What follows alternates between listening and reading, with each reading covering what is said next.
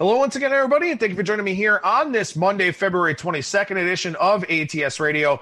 I'm your host, Adam Burke. I'll be joined today by professional bettor and handicapper Kyle Hunter from huntersportspicks.com for our handicapping the hardwood segment. We've got two conference tournaments to talk about today and all of our usual stuff as well with regression candidates, fade follow teams, a lot of stuff that we're going to cr- try to cram into a short amount of time here on today's show. So we're very much looking forward to that. Speaking of things that I'm looking forward to on Thursday, the 2021 MLB betting guide will come out over at ats.io. You can follow me on Twitter at skating tripods. I'll tweet about a lot of different things with regards to that guide. It'll be in PDF form, it'll be in individual page form, and depending on how quickly I get the editing process done, I'll try to put together something that's a little bit more interactive, kind of like a flip book sort of thing Again, we'll see if that happens. It's a busy time of the year here with conference tournaments, with that writing and editing process for the guide. So, in any event, no matter what, the guide will come out on Thursday in some form. It just may not be sexy and flashy, not a whole lot of bells and whistles, but great information to get you ready for the 2021 MLB season coming off of what I think a lot of people will say is a very hard to gauge 2020 campaign. So, there's fantasy baseball impact in there, and obviously lots of betting stuff in that MLB betting guide as well. Make sure you download the ATS app from the Google Play Store or the Apple Store. Full article integration for that. That will include the individual pages, the website pages for the betting guide, not to mention all the great stuff being written by our talented cast of writers over at the website.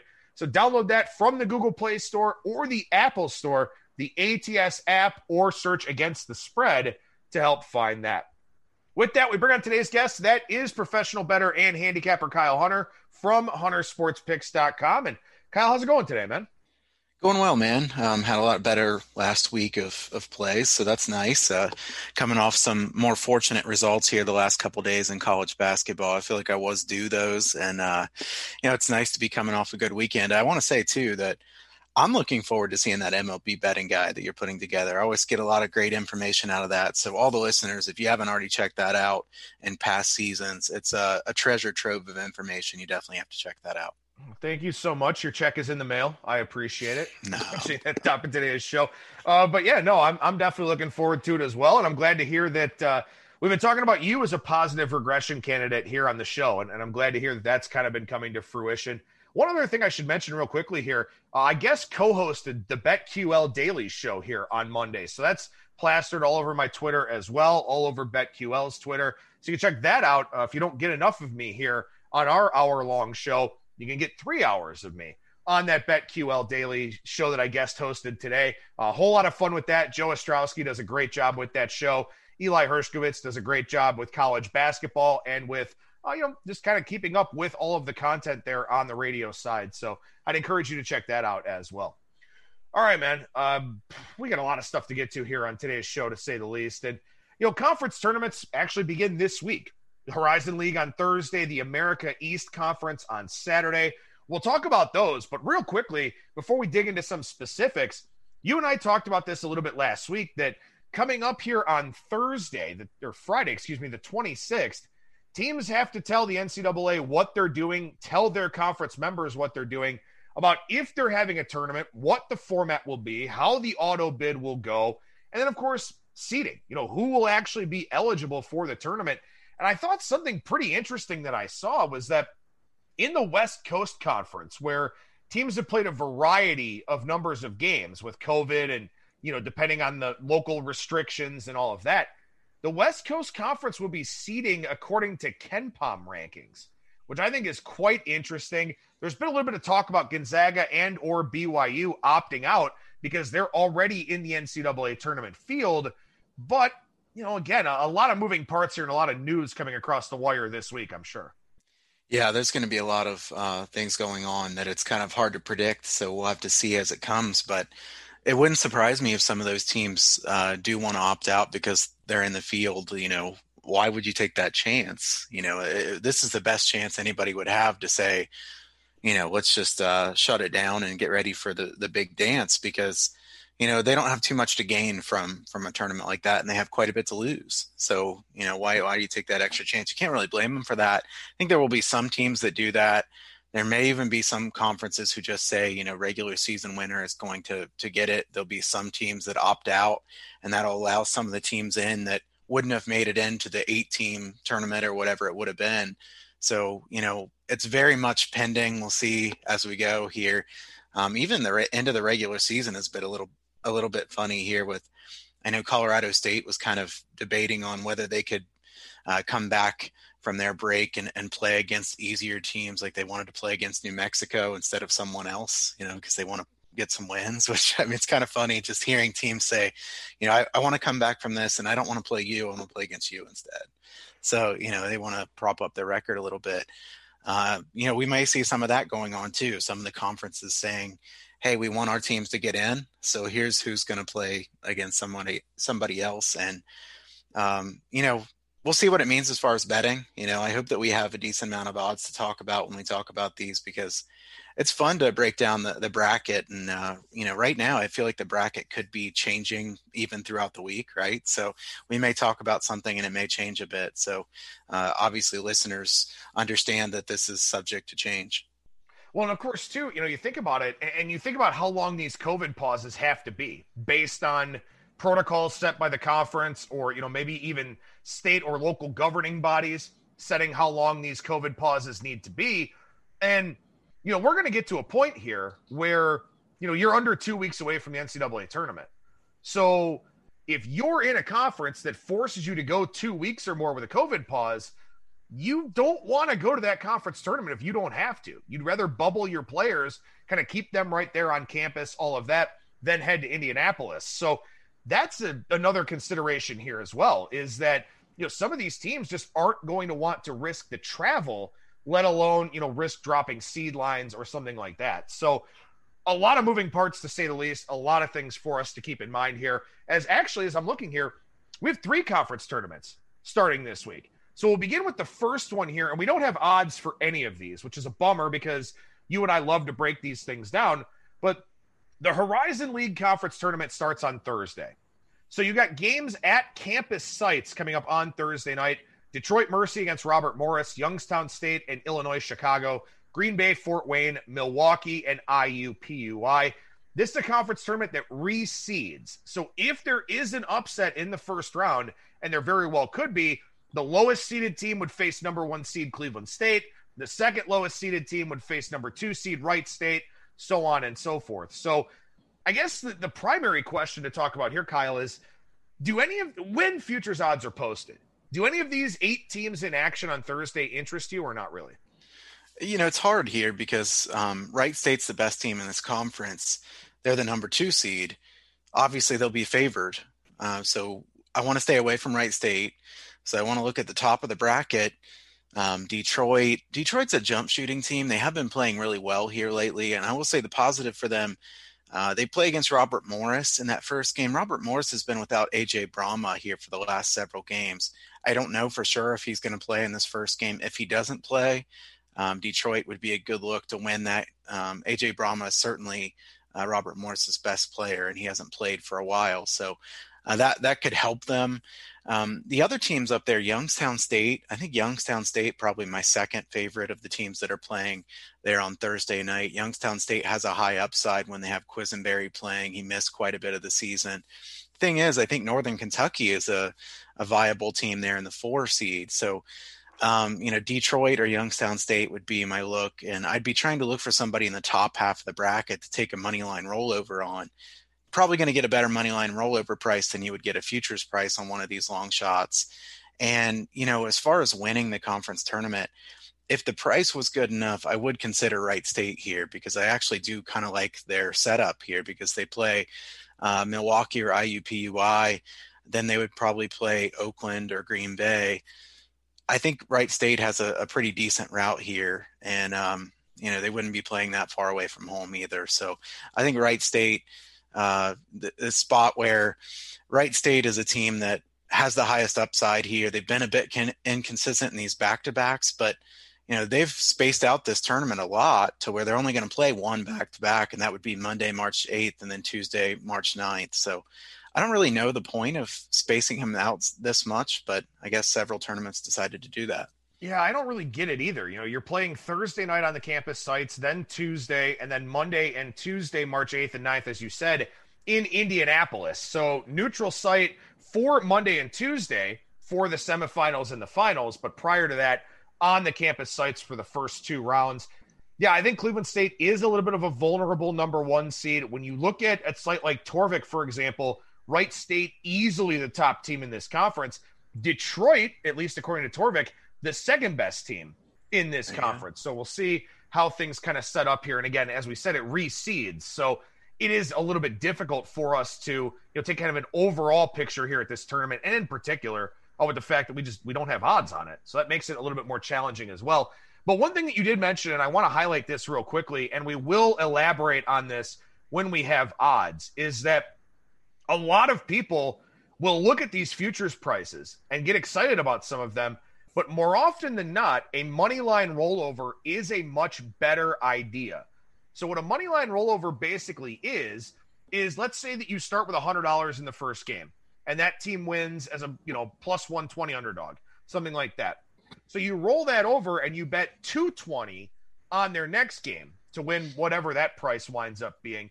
You just keep rolling it over, letting it ride. You don't have to let the whole thing ride. You can kind of partial hedge, take some money out of it something like that. But more often than not, Kyle, these money line rollovers are far more lucrative than taking that, you know, fixed odds futures price. Yeah, and I want to I want to see if you agree on this, but I think the money line rollover is especially better on a long shot you know, because yeah. a favorite sometimes, you know, do you really want to do a money line rollover with a team that, you know, started with a price of, you know, minus 300 or something like that? Because that that's a bit hard to do. And the futures price, uh, people want to take the underdogs. We know that. So if you see a plus 500, and it looks really good to you but then you start thinking you know i might get plus 800 if i just roll these over. Um, like adam said it's it's also easier because if you want to stop betting it you just stop betting. You don't have to hedge or you can partially hedge out by only betting some of what you won the game before. So especially when you're looking at long shots. Now if you get a team like a Wright State I don't know that they would be best on a money line rollover because they're going to be favored here. So, any of the other underdogs, I think money line rollover would be the best situation to use and uh, we'll see what they do with the odds this year. I'm, I'm hoping that we have uh, plenty to talk about. But yeah, remember the money line rollover idea because I'd say you know at least 80% of the time it's going to be better. And I assure you, we will talk about some of these money line rollovers with some actual odds. At least I would presume on next Monday's show. Two other conference tournaments start this week, both in very small conferences the America East and the Big South. So we take a look at the America East here. And know, this is something that we kind of talked about on last week's show about teams not having any games scheduled. So Hartford and Binghamton, Albany, NJIT, UMass Lowell, and Stony Brook play on Saturday. And they will play games in Hartford for the top of the bracket and then in New Hampshire for the bottom of the bracket. So they'll play a back to back Saturday and then Sunday. The winners will advance to Sunday in the top part of the bracket. The winner from Saturday will take on New Hampshire. Then this conference will not pick up its tournament until March 6th when UMBC hosts the lowest seed and Vermont hosts the highest remaining seed. And then the championship game is a full week later. So I don't know why they're drawing this thing out over two weeks, but that's what they've decided to do here in the America East to the point where UMBC and Vermont won't have played for two weeks by the time they actually play their semifinal game. Uh, this doesn't make any sense to me. I mean, honestly, that's a disadvantage for them in some ways. Obviously, they get the double bye, but it's almost like you've been on a pause again. And a lot of these teams have already had to take a break. Now, obviously, if they're still getting to practice, that that helps them. But uh, I don't know why they would want to do that. It would make a lot of sense to not have such a long break in between. As I look at this conference, um, I think Vermont's the best team here. UMBC gets the number one seed. They split those games at the end of the season. You know, Vermont is the team I want to stay away from in the bottom of the bracket, kind of like we said about Wright State. So I'm trying to look at the top of the bracket and decide who I want to take. Um, probably Albany would be my look here in this one. I don't trust any of these teams very much, to be honest with you. And I mean, if you, I think if you said to you and uh, myself and Adam, um, if anybody else is going to win this conference tournament, I'd be stunned if it'd be somebody other than Vermont or UMBC. So it's kind of hard in this one. Um, I want to give somebody, you know, something to bet here in this one, but I, I'm guessing I won't bet anything in this. So Albany, maybe a slight look. You could argue Hartford as well. Um, I don't know, Adam. Do you have any team that you think has a good good bracket here? Not really. No, I mean, I you know, I, I look at a team like Hartford, and, and the problem with a team like Hartford, and this will be a problem with a lot of teams as we go forward here, they shoot a three over 43% of the time. They're 45th in the nation at three point rate. So, fortunately for them, they got the four seed. They get to play at home in those first and, quarterfinal round games. But one bad shooting performance, and you are done. So, for a team like Hartford, where they do take a lot of threes and they're shooting below 32% on them. It is very hard to take a team like that in a conference tournament format, expecting them to shoot well multiple days in a row. And you know, you look at their their results, and they have not done that. So, in that respect, maybe I look at a team like Albany, something like that. But UMBC and Vermont are probably on a crash course, and maybe you get a slightly depressed Vermont price because they'll be on the road in that championship game if they play UMBC. But that's one where I'm guessing when the line comes out, when the odds come out for this tournament, you could probably just take the Vermont money line in the championship game, and it won't be that far off of their futures price. Agree, agree. I mean, it's it's not going to be any great value to bet them on the futures price because uh, UMBC and Vermont are going to be such big favorites. And I don't know what would we assume that they're about co-favorites. I mean, because UMBC would be a dog to Vermont, but they're going to be at home. So I think uh, you know maybe Vermont is is just a bit of a favorite over UMBC in the futures prices, but I assume it'd be pretty similar. Um, the other thing I want to say real quick about Albany. Albany was picked by most to be the third best team in this conference. I know you could say, well, why do you want to go back and see what somebody said in the preseason? It's because I think their upside is a bit higher than some of the other teams here. So, you know, if you go back and look at Albany had a bit of a disappointing season, but they had some really long COVID pauses if you think Albany's going to be at full strength, I think you could make an argument for Albany being a money line rollover candidate. And if they win those first couple games, then you could keep part of your profit and not bet everything on that game against UMBC. So as you said, Vermont and UMBC split the the two regular season meetings in Baltimore County. And when we look at the money line price for Vermont there, they were minus 180. They were a four point favorite, three and a half, four point favorite in that game. So I'm guessing Vermont minus 150 ish, minus 160 ish, something like that for this conference tournament, maybe a little lower. For the whole for the whole tournament, you mean? Yeah, I mean, well, they're not going to lose that semifinal game, right? I, like, I don't know if it'll. I feel like that might be a bit high. I I, I don't know. I mean, you know, I, I don't follow. Yeah, minus 125, 130 it'd be in the range I would be thinking. If they are that, you could make an argument it might be better to take them on that price than it would in the final game. However, because UMBC won one of those first two games, are they going to be what they were in that game before? I don't know. I mean, um, I think I think minus 150 or 60 is a little bit too high. So I think Vermont will be lower than that, but I think Vermont is the team is most likely to win this conference tournament. I don't see huge value here. No, I don't either. All right, so we move on from that one here, and, and we'll talk about the Big South Conference, which is kind of interesting because their conference tournament set to start on Saturday, and this will go Saturday, Monday, Thursday, and then Sunday, March 7th will be the finals. All of these games on campus sites. So their conference tournament starts on Saturday. They finish the regular season here on Wednesday. So a very quick turnaround for the teams that have to play on Wednesday. Hampton, Longwood, High Point, Campbell, South Carolina Upstate, and Charleston Southern. But when we actually get odds for this thing, it's going to be Winthrop as the odds on minus price favorite. Yeah, Winthrop has to be a massive favorite in, in, this tournament. They are far better than anyone else here. Radford looked like the clear second best team, and then they have really played poorly at the end of the season. They lost two home games in a row to Gardner Webb. So you know, as far as the team that you, we don't have even have a bracket to look at, so it's kind of hard to to say a team that I would like too much. But uh, I will point out that you know a team that has done pretty well against the better teams in this league is UNC Asheville, and I think their upside is a bit higher than some of the other teams here. So Asheville, if they fall in the right spot on the bracket here, is a chance for an underdog that could make a run. They won at Gardner Webb. They won at Winthrop by two points. I know that was a bit of a fluke win, I guess you could say, based on the finish, but still, just to even be in that game was impressive. So, uh, to me, I think UNC Asheville, a team that that certainly has a chance here. Now they've been on a break here for quite a while, so you could argue that it would be dangerous to take them as well. But you know, this is uh, 2021, the 2020-21 season, and uh, things are going to be pretty weird here. So um, I think that Winthrop will win this conference tournament. It would surprise me a lot if somebody else wins it, but you and I don't like taking you know minus 200 or something on a futures price. So um, I try to find some value and probably money line roll over it and then just stop.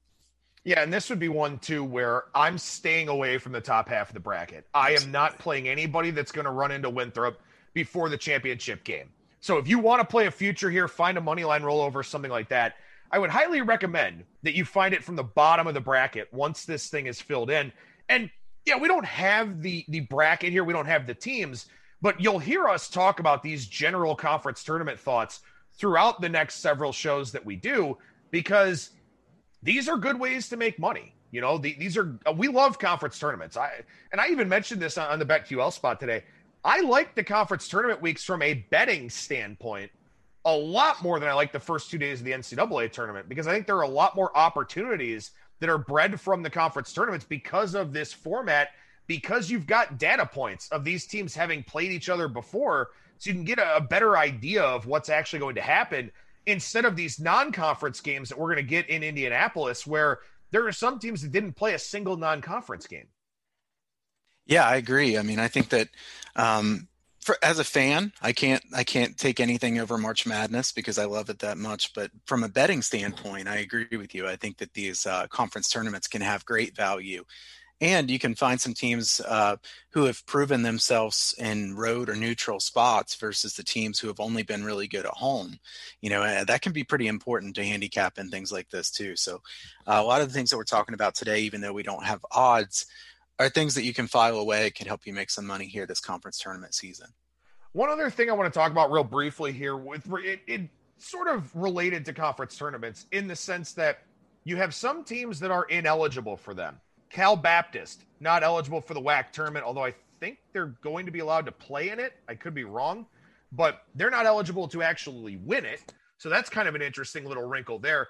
Stephen F. Austin, they they asked for and got acceptance for a postseason ban this year. So Stephen F. Austin will not be in the Southland Conference tournament, which they were probably going to win.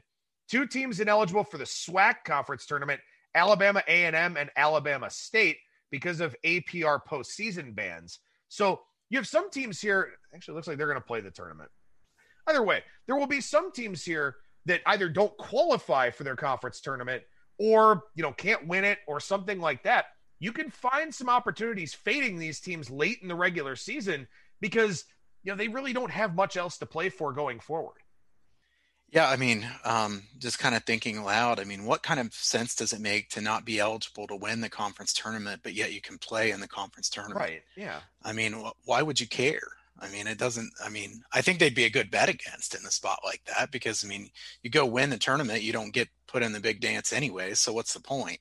You know, I mean, I guess you could say it's kind of a middle finger to the rest of the conference, and you say, hey, we were the best, but that type of thing usually doesn't uh, matter as much as actually wanting to get there. So uh, we're gonna have some weird spots here, and we'll have to follow up on this in the future weeks because I think there'll be some teams that'll be far more motivated than others and especially too, you know, if we find teams that are opting out of the conference tournament or something like that, I mean, you know, do the kids rally in their remaining regular season games? I don't know. I, I wouldn't think so. Not with all the protocols and the strictness and all of that. So, you know, keep an eye out on the news. I mean, it, it's always important to follow the news, especially, you know, with guys being in and out of the lineup and all of that. But, you know, we're going to have some announcements here that probably will have some actionable betting information attached to them. So keep an eye out for that here. And again, when we reconvene next Monday, hopefully we've got some odds for these conference tournaments. We can take some extended looks at some of the things going on in some of these leagues here. All right, so with that, let's get into our usual format here for the show. And uh, we'll start on the injury front, where you've got uh, a few injuries here that are of, of note. Yeah, I'm going to kind of take these rapid fire. Um, there's one that was just added here a few minutes ago that I want to say. VCU's Nah'Shon Hyland, clearly their best player, out for Tuesday's game against St. Louis. Really big loss there. So before you bet that St. Louis uh, VCU game, make sure you know about that. St. Louis isn't exactly a team that's been playing all that great of late either, though. So, you know, I'm not necessarily saying I'd blindly take St. Louis, but VCU will be shorthanded badly there. As far as the others, Cal State Bakersfield, Sean Stith, a six-eight center, knee injury this past weekend. The Roadrunners are not deep in the front court. He was a really good offensive rebounder, also a good passer from the front court. Bakersfield's a unique matchup, and they've done pretty well uh, in their first uh, year in that conference. But um, Taze Moore missed some of last weekend's games as well with an illness and then Sean Stith out. Right now, they're certainly shorthanded and a team that I'd be careful betting on. I wanted to mention South Carolina's Jer- Jermaine Couisnard out with an injury, and then Justin Minaya is coming back from a concussion and played just a little bit in their last game. South Carolina's been pretty shorthanded here of late, um, so that's one to keep an eye on as well. And then finally, Drake. Roman Penn was injured on Sunday, non contact injury there might have i don't know if there's been an update yet. I know there was supposed to be an update here later this afternoon. He's out for um, the year. Broken he's out for the year. Wow. That that really hurts drake because hemphill's already out. Uh, really they can't afford to be without roman penn. And i know somebody's going to say I, I imagine somebody listening is going to say look you know roman penn's backup came in and just lit it up in his first game. Yeah but that was one game. Roman penn's been really good. And the coaching staff there is a very good coaching staff. You have to assume that the fact that Penn was playing all the time and the backup wasn't playing much at all, he's not nearly as good as Roman Penn. So I, would be careful taking too much from that one game. The Bakersfield one, I think, really stands out to me because, you know, that is a team, and, and we talked about this with regards to Bakersfield joining this conference well before the regular season started, that one of their massive advantages in this league, because this isn't a very good league on the glass, at least not on the offensive glass, that was going to be one of their big advantages. And in fact, they are third in the nation in offensive rebounding percentage. And now they lose one of their big men, one of their top offensive rebounders. So this was not an efficient offense to begin with.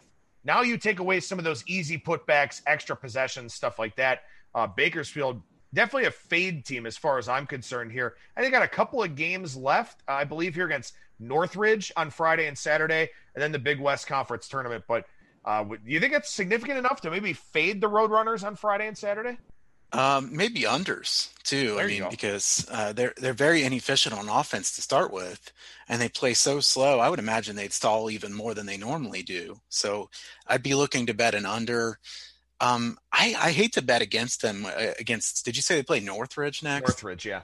Yeah, I mean, I don't trust Northridge very much at all, so I kind of hate to bet against them in that one. But maybe in the uh, conference tournament, there'd be spots to bet against them. I think Bakersfield is a really well coached team, better coached than most of the teams in the Big West. So, um, you know, Bakersfield will be laying points against Northridge. So you could argue, I, I mean, KenPom has it at 10. I, I, can't imagine they'd be favored by 10 if the odds makers know about the injuries they have. So if they're favored by 10, maybe you take Northridge, but think I like the under as well. You know, you see a line of 140 or something like that. It's going to be hard for them to get to that without um, key pieces there.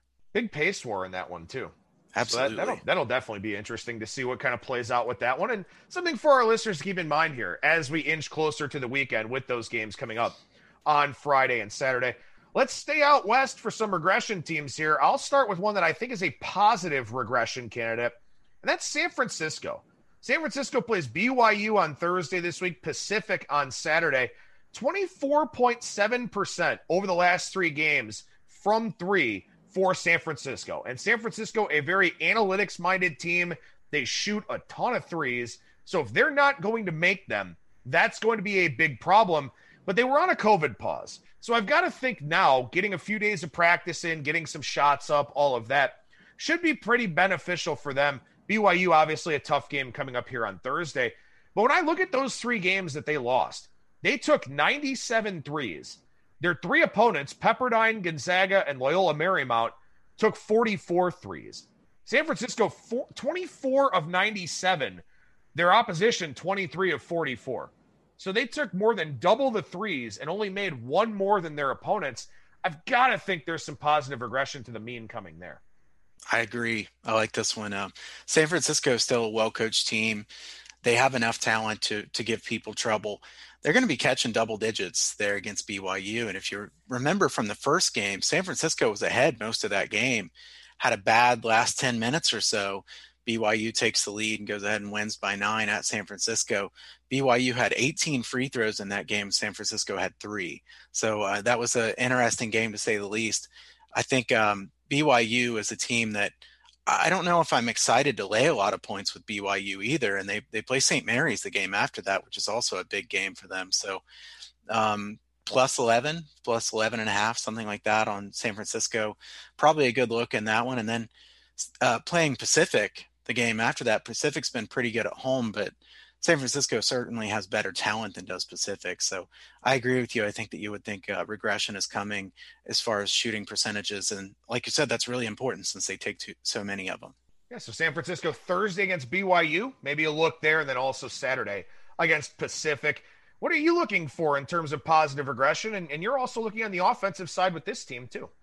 Yeah. Siena's offense, you know, Siena was the favorite in the MAAC they're shooting 51.6% on close twos, according to Torvik. The Saints have had more than their fair share of pauses and injuries this year. I think this team still has good upside. They were 87th in offensive efficiency last year. They're 181st this year. So Siena has really struggled on offense. Uh, with Pickett, they have the best player in that conference. Uh, Siena is a team that I think has a higher upside than what people realize right now. So I think um, they're due for some positive regression, and I would say they're kind of a bit of a buy low as well. So I like Siena here the rest of the way. That'll be an interesting conference tournament to talk about. You know, Iona wasn't playing particularly well prior to the COVID pause, and then now all of a sudden, you know, they look really good, specifically on offense. Monmouth pushes the tempo.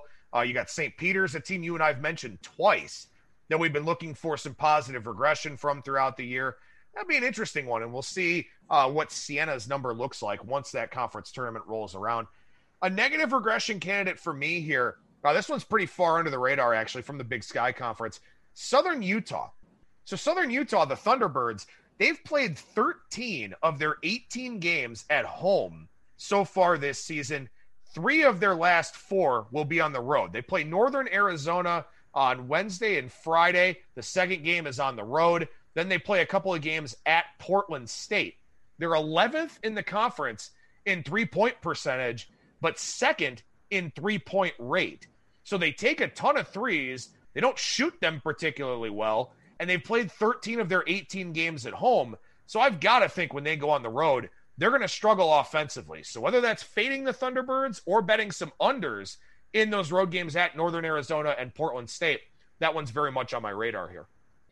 Love this one. In fact, this was going to be one of my follow teams. And since you talked about it, eh, or the fade teams, so since we talked about it already, I didn't want to talk about it in the follow fade because, you know, we're talking about them already. But we think alike on this. And that's why it is kind of hard for me to find ones where we disagree. I think Southern Utah has been very fortunate this year. And they're a team that has the big home road splits. And like you said, they've played so many games at home look, we know that they're not going to play exactly great teams on the road. Northern Arizona is not any good. Portland State, not a great team, but they do have a very unique um, system, you know, pressing constantly, crashing the offensive boards. And Portland State's won their last few games. I think those Portland State games could be really good ones to look to go against Southern Utah. All right. So, what's a negative regression candidate for you here? So for me, Oregon State on defense, Oregon State's three point defense was 314th and 265th in the nation the last two years. This year, they're 30th. So, um, you know, which one sounds like the outlier to you? I mean, this is a very, this is not a very good defense, and their opponents get to the line constantly. So, if they start making threes against Oregon State, what's Oregon State going to do? Um, I think Oregon State has had some good fortune. I think you could make an argument, and we won't get too deep into this here because we have a lot to cover, but you can make an argument that three point defense is somewhat luck related. I mean, it's more luck related than it is, you know, the close twos or near the hoop because, you know, you don't have shot blocker out there all the time at three point range. And sometimes the other team's just really cold. So I think that you can see three point defenses switch back and forth from year to year. But Oregon State has shown before that they were bad at defending the three point line. And now they're 30th all at once. I think regression is probably coming here. And I think Oregon State is a team that I'd look to go against before I'd back. I like this one. I like that one quite a bit, especially because I mean that's a massive, massive outlier to be 30th this year after being in the bottom 50 two years ago and the bottom 100 last year. So yeah, that does seem. I mean, look, maybe they're selling out to defend the three. I don't know, but still, they probably wouldn't improve that much if it's something where they haven't been able to stretch the defense a whole lot in recent years. So to recap here, positive regression team looking at the San Francisco Dons, possibly a play on them Thursday night against BYU, also Saturday against Pacific. You're looking for Siena's offense to get a bit stronger. So maybe some overs for the Saints or possibly backing them in their next couple of MAAC games. On the negative side, we're fading Southern Utah here with a three point percentage that uh, is not very good and a three point rate that is very high as they head out on the road. Then also a negative regression team, Oregon State's three point defense. So we're looking at those two things there. We'll break up the fade and follow segment with something about coaches, but let's start with a fade team here. And for me, I'm fading Chattanooga down in the SoCon. They play Mercer on Wednesday, VMI on Saturday, although I did see VMI and Furman was canceled for today. So I don't know if that's an issue for VMI or for Furman. But Chattanooga at least expected to play Mercer here on Wednesday. The Mocs are 10 and 4 in games decided by six or fewer points. In the conference, they're first in free throw percentage, second in turnover percentage on offense, but they're 10th in offensive rebounding and 10th in two point percentage offense. They've taken more threes than twos here lately, so that's kind of a high variance offensive style. The Mocs are a good team, but they've gotten very fortunate here, I think, in some of their close games. I think the the game was canceled because of VMI for tonight, so okay. we'll we'll see what happens with the schedule there. But I think Chattanooga is a team that, you know, if if you look at Chattanooga, I think they've probably been. Uh, they've been about as good as they could be. I mean, you know, this is a pretty well coached team, but is Chattanooga really this good? You know, like you said, they're ten and four in those close games. Um, I don't think Chattanooga is this good. The question is, you know, is everybody else in the conference a little bit weaker? I do think the SoCon is not as deep as it used to be. Uh, the top of the SoCon is still very good, but it seems like Chattanooga is kind of slotting in in that fourth or fifth spot because the bottom of the conference is weak now. You know, so I don't know. Chattanooga is a team that I would rather go against than I than I'd rather back.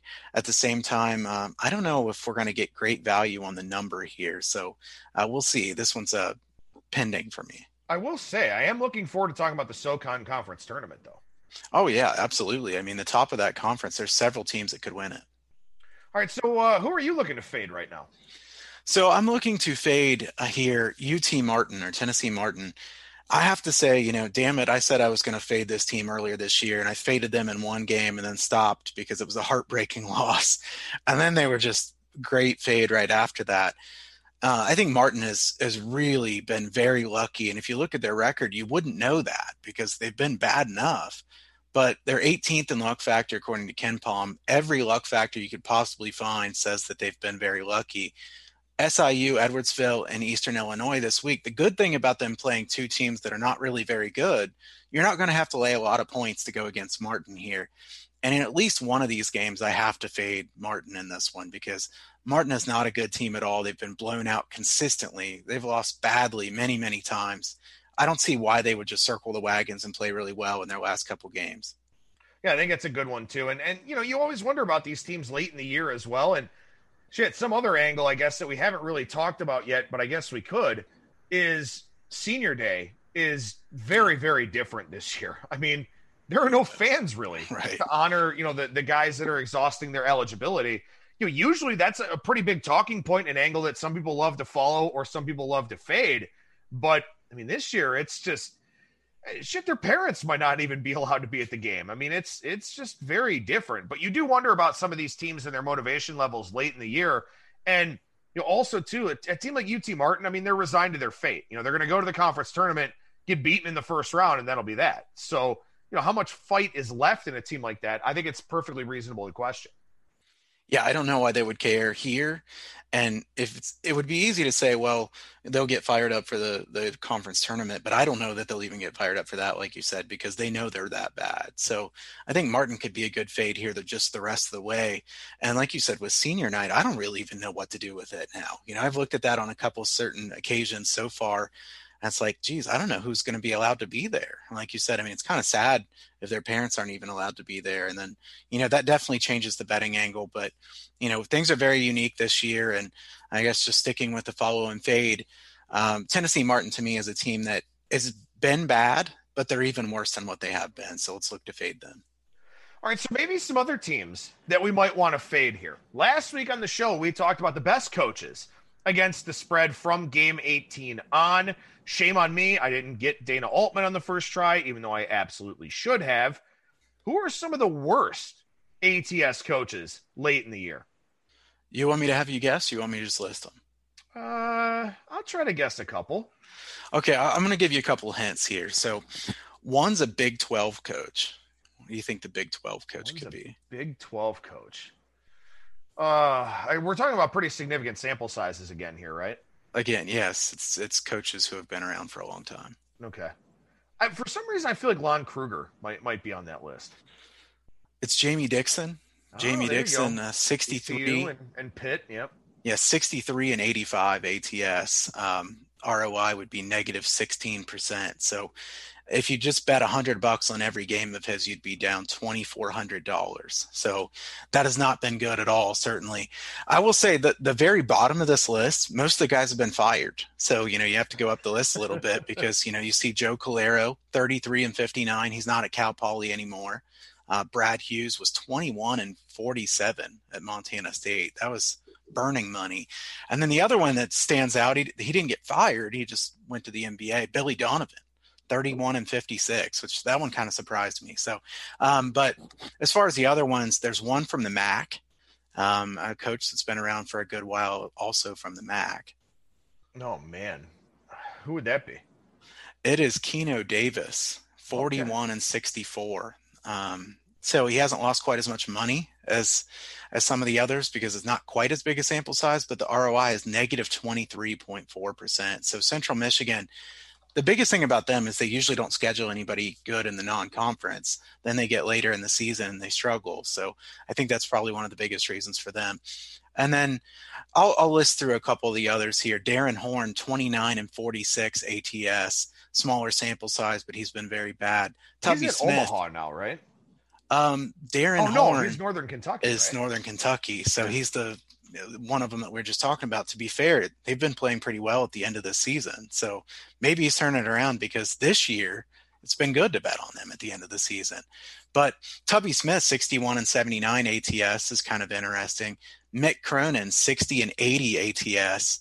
And then an SEC coach, Frank Martin, 52 and 72 ATS. So we have several teams there who um, I would be careful betting on those teams here at the end of the season because these coaches have kind of proven that they're not very good this time of the season. So um, I, I, do want to say that one that was really close to making the cut, and he burnt me quite a bit the other day, uh, Rick Barnes. So uh, we have to give a, a, Rick Barnes, you know, bash Rick Barnes at some point here because Tennessee again look like they could be pretty good this year, and then we see how they've been playing lately. He's 73 and 88 ATS at the end of the year.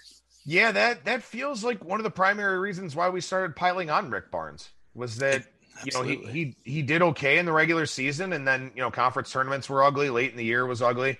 Yeah, I think that's why he got on the shit list here from our podcast. Yep, yep, and I think he still deserves to be on it. So we'll, we'll just we'll just keep going with that. All right, so that was the glass half empty there. Taking a look at fading Chattanooga maybe on Wednesday against Mercer, uh, fade of UT Martin for you, and hopefully you follow through on this one and it it winds up cashing for you. Let's fill the glass up halfway, though. I'm going to start with the follow team. And in fact, they actually play tonight. And this is a game I do like this evening. Air Force. They actually play New Mexico on Monday and Wednesday here. Uh, we'll see if they get those games in against Colorado State that are scheduled for Saturday and Monday. Air Force is a horrific defensive team. I mean, they are very bad in their own half court. However, they're at 54.6% with their effective field goal percentage in league play, 56.2% from two point range. New Mexico's not very good. Colorado State's been on a COVID pause, as you mentioned. Air Force is not good defensively, but I think they're good enough offensively here, particularly against the New Mexico team that sucks at basically everything.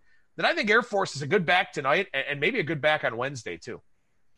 You know, um, I think that could be the case. And I will say that Air Force is a really tough team to bet totals on this year because a lot of what I do has to do with tempo and predicting the pace of the game.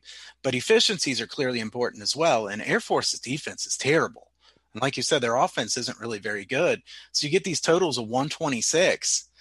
And a lot of the numbers that I look at always suggest I want to take the under, but it's hard to take the under at such a low number, even if there's only going to be 60 possessions, because consistently they've proven that they go over that because their defense is so bad and their offense is pretty decent. So I think they're a tough team to, to bet totals on.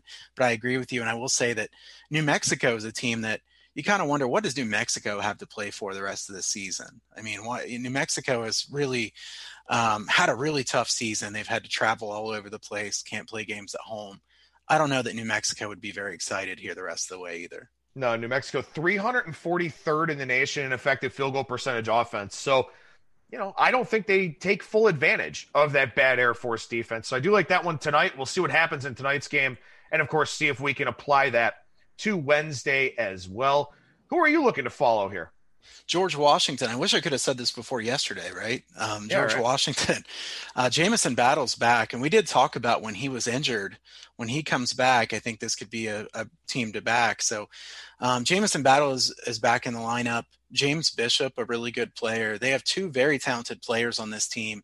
Every luck factor rating you could look at has them as very unlucky so far this year. They'll be catching points twice this coming week. I think George Washington could be a good team to follow here the rest of the way. And maybe there's a chance we talk about GW for the A10 tournament. Oh yeah, I don't know. I mean, uh, to win the tournament, I don't know about that. Maybe as a money line rollover for a couple games. They've only played six conference games. Wow. I mean, that's just that's unheard of here. Uh, this deep into the season, and obviously, we'll see what the A10 decides to do with seeding for their conference tournament because some teams have played six conference games, some have played 12, some have played 15. They're kind of all over the place as far as their records go. So that'll be another thing to follow along with here as we go forward. Got some games to key in on for this week here. And we'll start on Tuesday night with a game that I'm looking at. And again, we'll throw out the, the disclaimer here that hopefully these games get played. I think last week we had another game or two canceled on us. So hopefully these wind up actually going off here. But St. John's and Villanova, I think, is kind of interesting because St. John's had a really bad performance over the weekend against DePaul. Maybe a little bit of a look ahead spot here to playing Villanova because the Johnnies had actually been playing pretty well, at least offensively, over the last little while. But defensively, they're not very good. Villanova, a good offensive team. I was kind of looking at this as maybe an over game. Yeah, I mean Villanova was upset the first time they played, 70 to 59. Villanova couldn't shoot the ball in that first game, which is surprising. They were 8 for 30 from three-point range, 0.86 points per possession. I don't think that happens again. I think Villanova scores a lot in this game. This is a Villanova offense that never turns it over usually. And that's what St. John's really wants to force you to do. Villanova's first in the country in turnover percentage on offense. I think Nova scores a lot of points in this game two leans I have for this game are Villanova minus the points and the over. Pace war here too. So yeah. you know, I, I kind of wonder about that. You know, do you think that that Villanova will? I mean, look, Villanova hasn't played a game to seventy possessions since uh, December nineteenth, and of course they did have an extended COVID pause of their own. That first game against St. John's was sixty nine possessions. Uh, what you know? What do you think about the pace for this game? I think that's about what the pace would be in this game. At you know, you get up to 71, 72 possessions. Nova's only had one game above 70 all year, and that was against Arizona State on a neutral. That was mainly mainly because of fouling at the end of the game. So Villanova is really consistent in what they play the pace at. However, that doesn't mean that this game couldn't go over the total because Nova can be very efficient on offense, averaging 1.218 points per possession. They scored 96 on Marquette in a game with 64 possessions. So they're certainly very capable of putting up a big number. Um, I, I, do like Villanova here to get some ATS revenge in this one. I assume this line will be at least 11, right? Maybe a little bit higher. Yeah, I would think so. And, and you know, again, like you said, looking at Villanova there, you know, a team that's going to take on a bad St. John's defensive team to where, you know, I, I do think there are some reasons to like Villanova here, uh, as well as possibly taking a look at the over in that one. Wednesday, you're looking at a game in the Big Ten, looking at this matchup here between Indiana and Rutgers. Yeah, I mean, I'll just ask you from the top. I mean, who do you think needs this game more? Because I haven't really followed the bracketology stuff. You know, I'm too busy trying to look at betting things that I, I don't watch the bracketology and who's in and who's out that much until the very last week. But both of these teams, I feel like need this game pretty bad, right? Yeah, I would say so for sure. I mean, seven and eight in the Big Ten for Indiana, eight and nine in the Big Ten for Rutgers. I assume Indiana probably needs this game slightly more than Rutgers does. Rutgers has some really nice wins. They beat Illinois, uh, they beat Purdue. I know Indiana beat Iowa, so that's a really nice win. That was at at Iowa, so um, they beat Iowa twice. The the one on the road was a really big win. So I, I don't know what to think of of Indiana at this point, right? Because it feels like Indiana's on the bubble pretty consistently year after year. Um, I don't know. Archie Miller hasn't been quite as good here at Indiana as most people would have thought. However, we do have to at least be fair and say the Big Ten is really good. I mean, this is a really good conference, very deep. Both of these teams are pretty deserving in my book. It's just that, you know, if they keep losing games and they get two or three games below 500, they have to be getting a little bit worried here. I think the under is the way I'd look at this game. That's why I want to talk about this game. I think this game is so important to both teams, and they know that, that I don't think we see a very quick tempo. Rutgers is far better on defense than they are on offense, no doubt about that. Indiana has been pretty inconsistent on offense. They can go through some long scoring droughts, and they're very reliant on getting to the free throw line. Rutgers not a team that really fouls all that much. So I think this sets up as maybe an under game. And when we get late in the season, these games that mean a lot in the end of the regular season, the under has done well in those in the long run. Yeah, I think that's an excellent point. You know, the more important a game becomes, the less, you know, the more reluctance there is to making mistakes. So you get, you know, longer possessions, looking for better shots, all those kinds of things.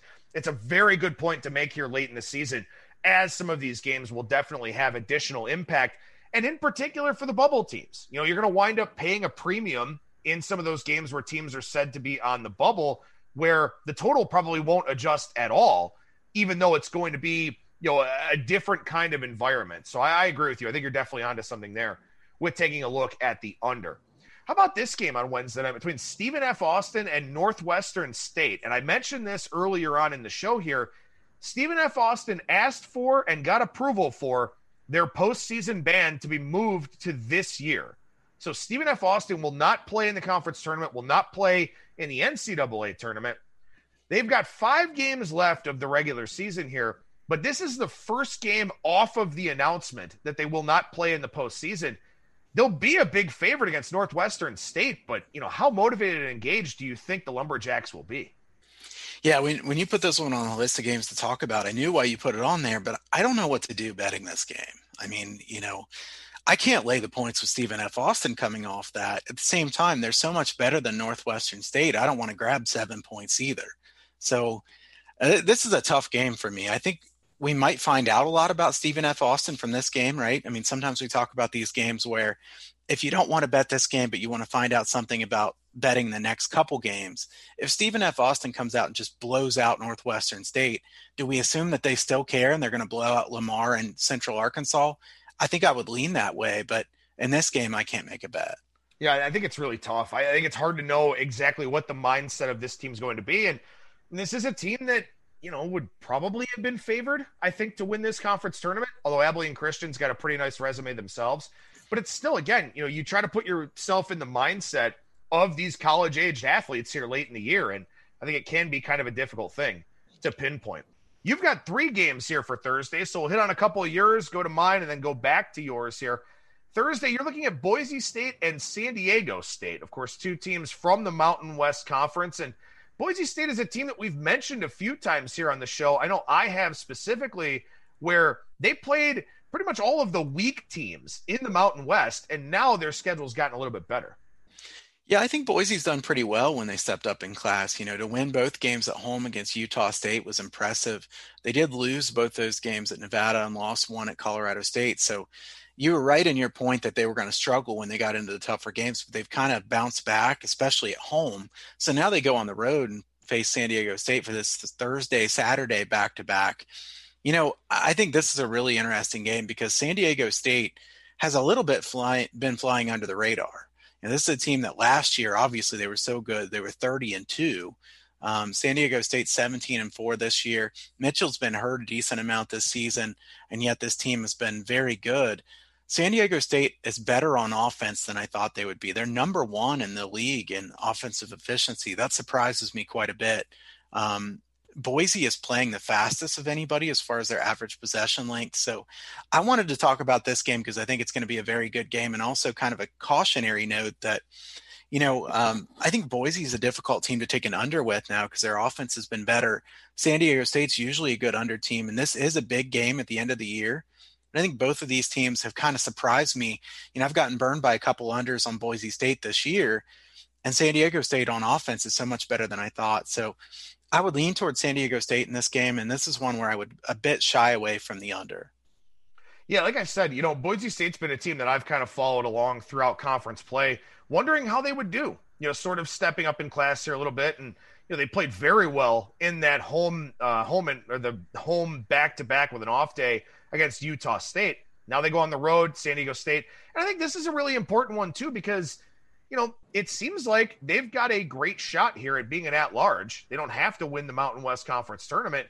These are two games that are very important for them from a conference tournament seeding standpoint and quite possibly from an NCAA tournament seeding standpoint, too. So you, you wonder how Boise State reacts to an environment like that.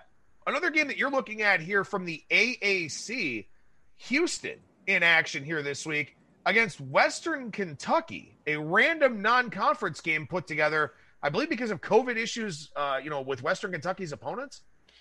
Yeah, I wanted to talk about this one briefly, just because it's such a weird spot here late in the season. I think Western Kentucky probably wanted this game because they're trying to build up a resume.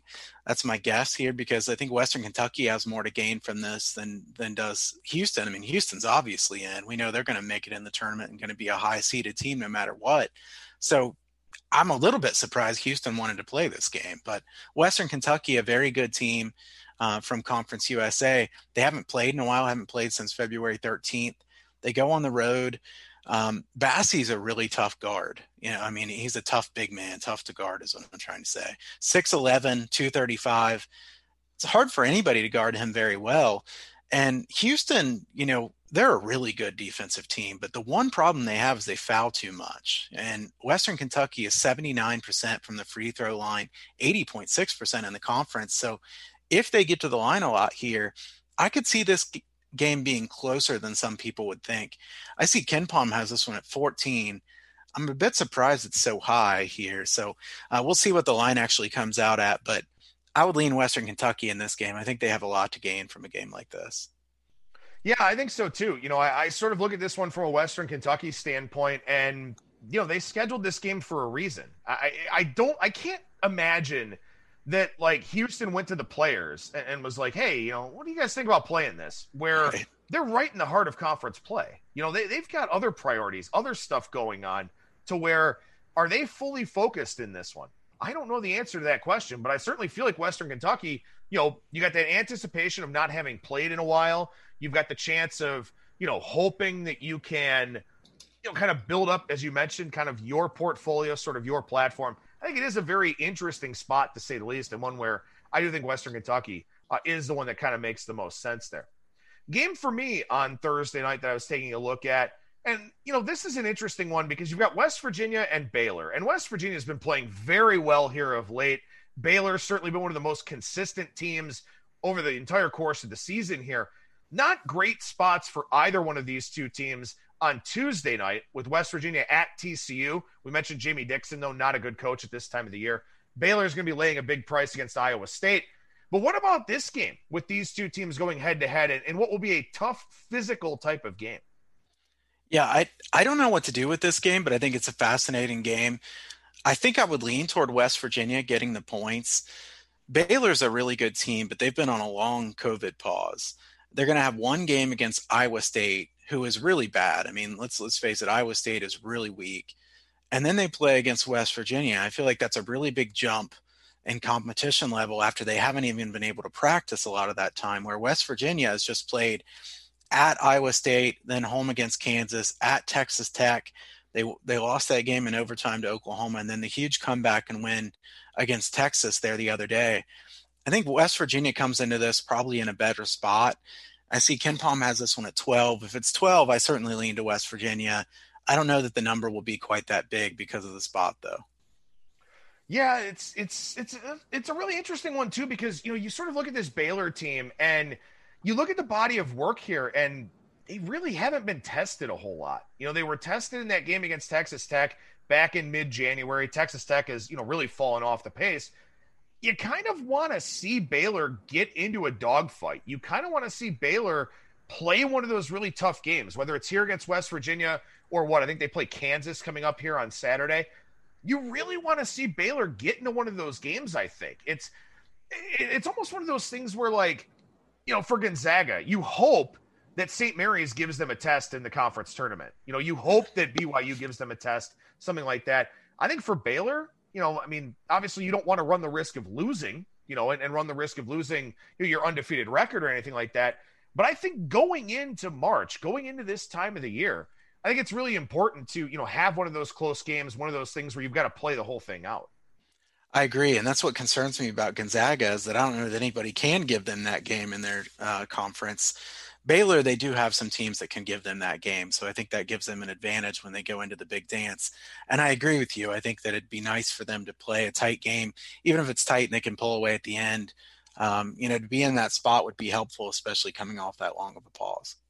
One more game to take a look at here, and this is one that you sent over. And, uh, you know, I, I think that there's always a lot of good reasons when you send over these games. St. Francis, New York, and Merrimack. Not really two household names, certainly not a couple of teams that people are going to be talking about a lot out there. But what is it about this game specifically that you're taking a look at here from the Northeastern Conference? Yeah, so I don't think you're going to hear much uh, of anything about this game from anybody else, and I, we always like that. You know, I like talking about these games that are way under the radar. The thing that I like about this game is St. Francis has had so many high-scoring games in a row here, and I've actually actually had some overs of theirs here recently, and done well with them. But I like the under in this game. The reason I like the under is Merrimack is the team in this conference that is most consistent at keeping a game low scoring. Look who Merrimack just played. They just played Central Connecticut, who tries to play extremely fast, and they're not very good. They got to 108 and 124 points in those two games. Then they played Bryant. Bryant is fourth in the country in tempo. And their two games against Bryant were 60 to 58 and 76 to 60. The possession 67 and 65. Now, KenPom has this one projected at 69 possessions I will project the tempo lower than that. I think Merrimack is very good at playing that zone defense, slow you down. At the beginning of this year, Merrimack kind of flirted with playing a little bit faster, lost some games at the beginning of the season, and now you can consistently see that recent tempo trends, they're slowing down. They're going back to what they were last year. I like that a lot because if people are just looking at the overall season, they're going to project this game higher than what if you just looked at the last five or six games. And one of the things that I've had success with over the years is looking at recent trends in tempo to try to see how a team is changing. I think Merrimack is consistently playing slower here. Now, if the team shoot really well, then it could go over the total. Uh, Pom has this one at 140. I don't know if we'll see 140. If we see 140, I'm going to be betting the under, definitely. I think that's too high but you know we probably see upper 130s or something like that. I like the under in this game. I think Merrimack has proven enough times now really consistently low scoring. And on the other end, St. Francis, they've had so many really high scoring games recently that we can go against the recent trends for them because they played Fairleigh Dickinson and Sacred Heart, two teams who don't play any defense and who like to play fast. So now they're playing somebody that's completely different. Merrimack is usually good at controlling the tempo, so I like the under here. A lot of good thoughts across the college basketball landscape on today's edition of ATS Radio with Kyle Hunter, professional bettor and handicapper over at huntersportspicks.com. And what's a good word over there right now, man?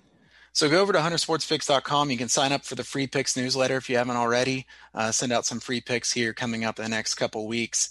Also, uh, premium packages are going to be discounted starting today. I'm going to put up a March Madness pass here later this week that will be uh, all games from now through the end of March Madness, and it'll basically be a bonus time. You know, you're going to pay what the March Madness price would be and get all of conference tournaments and everything along with it. So uh, things have heated up a little bit here of late, and I hope that continues. 12 and five in the last 17.